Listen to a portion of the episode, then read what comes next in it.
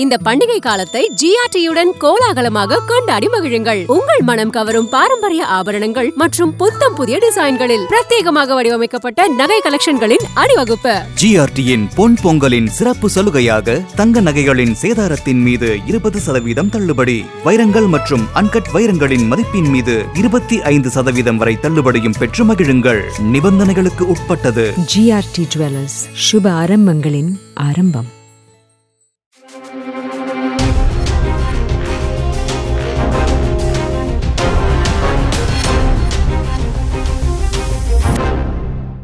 அன்பர்கள் நண்பர்கள் இனியவர்கள் அனைவருக்கும் இனிய இனிய தமிழ் வணக்கம். ஒரு நீண்ட இடைவெளிக்கு பிறகு பொலிட்டிக்கல் பல்ஸ் நிகழ்ச்சியில் உங்களை தொடர்பு கொள்கிறேன் பொறுத்தருளுக. இனி புத்தாண்டில் நம்ம அடியெடுத்து வச்சுருக்கோம். அதனால் தொடர்ச்சியாக அரசியல் செய்திகள் அடிக்கடி அதனுடைய சுவாரஸ்யங்கள் பரபரப்பான பின்னணிகள்னு பலவற்றையுமே நம்முடைய பொலிட்டிக்கல் பல்ஸில் நம்ம பார்க்கலாங்க. இன்றைய நம்முடைய நிகழ்ச்சி எதை பற்றி அப்படின்னா பிரதமர் திரு நரேந்திர மோடி அவருடைய திருச்சி விசிட் இதற்கு பின்னணியில் இருக்கக்கூடிய அரசியல் கணக்குகள் இதை முறியடிக்க முதலமைச்சர் திரு மு க ஸ்டாலின் போட்டிருக்கக்கூடிய அந்த திட்டங்கள் என்ன? இதுதான். திருச்சியில் பாரதிதாசன் பல்கலைக்கழகத்துடைய பட்டமளிப்பு விழா மற்றும் பன்னாட்டு விமான நிலையத்துடைய புதிய முனையத்தை துவக்கி வைக்கிறதுக்காகவும் பிரதமர் இங்கே வந்திருக்காருங்க.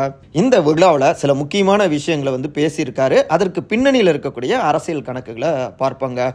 தொடக்கத்திலேயே தமிழ் குடும்பம் என் மாணவ குடும்பம் அப்படின்னு பேசி அது மட்டும் இல்லாமல் தமிழ் மொழியை புகழாமல் என்னால் ஒருபோதும் இருக்க முடியாது. தமிழ்நாட்டுக்கு வரப்பெல்லாம் எனக்குள்ளார ஒரு புது சக்தி ஒரு எனர்ஜியை வந்து நான் நிரப்பிட்டு போகிறேன் இது திருவள்ளுவர் பாரதி அப்படின்னு தமிழ் மொழி இப்படி ஒரு பெரிய ஞானம் பெற்ற பூமி அப்படின்னு எக்கச்சக்கமாக தமிழ்நாட்டுக்கும் தமிழ் மொழிக்கும் பெருமிதம் சொல்கிற மாதிரி பேசியிருக்காரு உருக்கமாக பேசியிருக்காரு.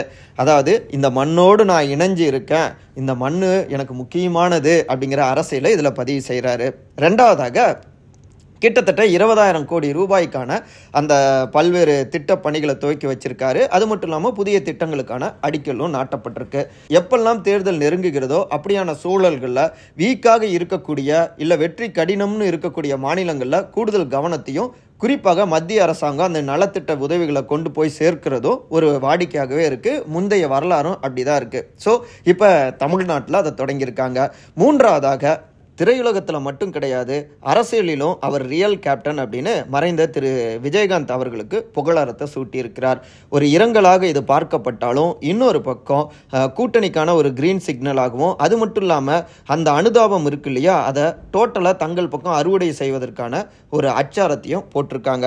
இதன் தொடர்ச்சியாகவே இரண்டாயிரத்தி பதினாலாம் ஆண்டுக்கு முன்பு இருந்த சர்க்காரை விட அதற்கு பிற்பாடான பாஜக சர்க்கார் தமிழ்நாட்டுக்கு மூன்று மடங்கு நிதிகளை வந்துட்டு அள்ளி கொடுத்துருக்காங்க. பாதிக்கப்படுற நேரங்களெல்லாம் மத்திய சர்க்கார் வந்துட்டு தமிழ்நாட்டு மக்களுக்கு துணையாக இருந்திருக்கும். இந்த காலகட்டத்தில் மட்டும் நாற்பது அமைச்சர்கள் கிட்டத்தட்ட நானூறு முறைக்கு மேலே தமிழ்நாட்டுக்கு வந்திருக்காங்க அப்படின்னு தமிழ்நாட்டோடு நெருக்கமாக நாங்கள் இருக்கோம். நாங்கள் அதை கவனிச்சுக்கிட்டே இருக்கோம் அப்படின்னு பதிவு செஞ்சிருக்கிறார் பிரதமர் மோடி. சரி இதற்கு பின்னணியில் இருக்கக்கூடிய அரசியல் அப்படின்னு பார்த்தோம்னா இரண்டாயிரத்தி இருபத்தி நாலு ஹேட்ரிக் வெற்றியை பெறணும். வட மாநிலங்களில் பெரும்பாலான மாநிலங்கள் சாதகமாக இருக்கு.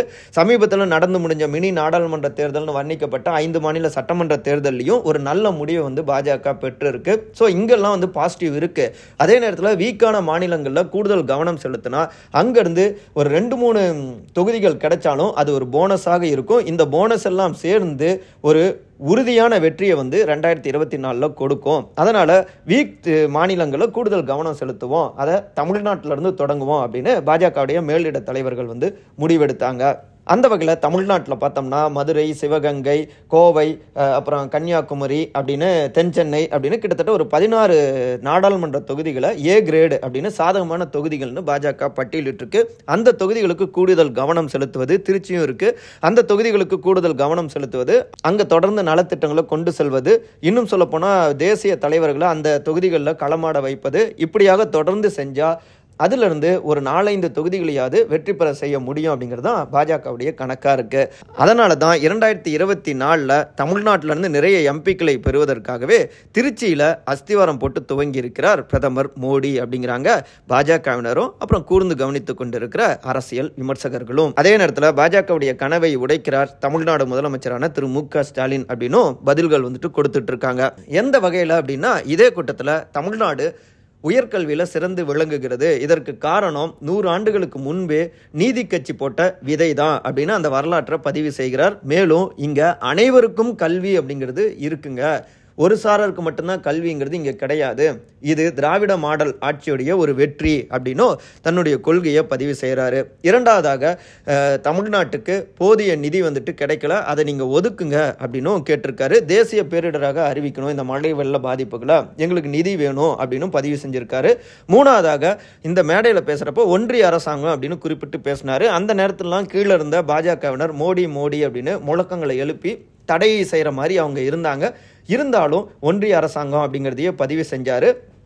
நான்காவதாக நாங்கள் மூன்று மடங்கு நிதியெல்லாம் ஒதுக்கியிருக்கோம் அப்படின்லாம் பிரதமர் மோடி இதுலேயும் பதிவு செஞ்சுருந்தார் இல்லையா? ஆனால் உண்மையிலேயே வேண்டிய ஒ- நிதியை வந்து கொடுக்கறதில்ல. கிட்டத்தட்ட ஒரு லட்சத்தி இருபத்தி ஏழாயிரம் கோடி ரூபாய் அளவில் கடந்த ரெண்டாயிரத்தி பதினைந்தாம் ஆண்டுலேருந்து தமிழ்நாடுக்கு அந்த பேரிடர் பாதிப்பு போன்ற காரணங்களுக்காக தமிழ்நாடு கோரிய நிதி அவ்வளோ பாதிப்புகளை சந்திச்சிருக்கோம். ஆனால் பாஜக அரசாங்கம் தமிழ்நாட்டுக்கு கொடுத்த நிதி அப்படின்னு பார்த்தோம்னா சுமார் ஐயாயிரத்தி எட்நூற்றி எண்பத்தி நான்கு புள்ளி நான்கு ஒன்பது கோடி ரூபாய் தான் கொடுத்துருக்காங்க. இது வெறும் four point six two percentage மட்டும்தான். அப்போ தமிழ்நாடு அப்படின்னாலே ஒரு இரட்டை நிலைப்பாடோடு பாராமுகத்தோடு தான் பாஜக நடந்திருக்கு அப்படின்னு பாஜகவுடைய கனவுகளை நிர்மூலமாக்குற மாதிரி எக்ஸ்போஸ் பண்ணி பேசியிருந்தாரு முதலமைச்சர் மு க ஸ்டாலின். அதாவது தமிழ்நாட்டிலேருந்து ஒரு நாலஞ்சு தொகுதிகளை வெற்றி பெறணும் அப்படின்னு பாஜக கணக்கிடுகிறது. ஆனால் நாற்பதுக்கு நாற்பது தமிழ்நாட்டில் திமுக வசமாக்கணும் அப்படின்னு திமுக தீவிரமாக பயணிக்கிறாங்க. அந்த வகையில் இந்த திருச்சி விசிட் இதற்கு பின்னணியில் இருக்கிற அந்த சீக்ரெட் ஸ்கெட்சும் இரண்டாயிரத்தி இருபத்தி நான்கு தேர்தல் பல்ஸை வந்து எக்கச்சக்கமாக எகிர வச்சிருக்குங்க. இந்த குளிர் காலத்திலும் அரசியலை பொறுத்த வரைக்கும் அனல் வீசிக்கிட்டே இருக்கு. பார்ப்போம் யாருடைய கனவை நிஜமாக்கப் போகிறார்கள் தமிழ்நாட்டு வாக்காளர் பெருமக்கள்னு. நீங்கள் தவறாமல் பொலிட்டிக்கல் பல்ஸ் நிகழ்ச்சியை எல்லோருக்கும் வந்துட்டு பகிர்ந்துக்கோங்க. எந்தெந்த டாபிக் பேசலாம் அப்படிங்கிறதையும் நீங்கள் வந்து பதிவு செய்யுங்க. விடைபெறுகிறேன். பிறகு சந்திப்போம். நான் உங்கள் சகோ சேத்தா இளங்கோவன்.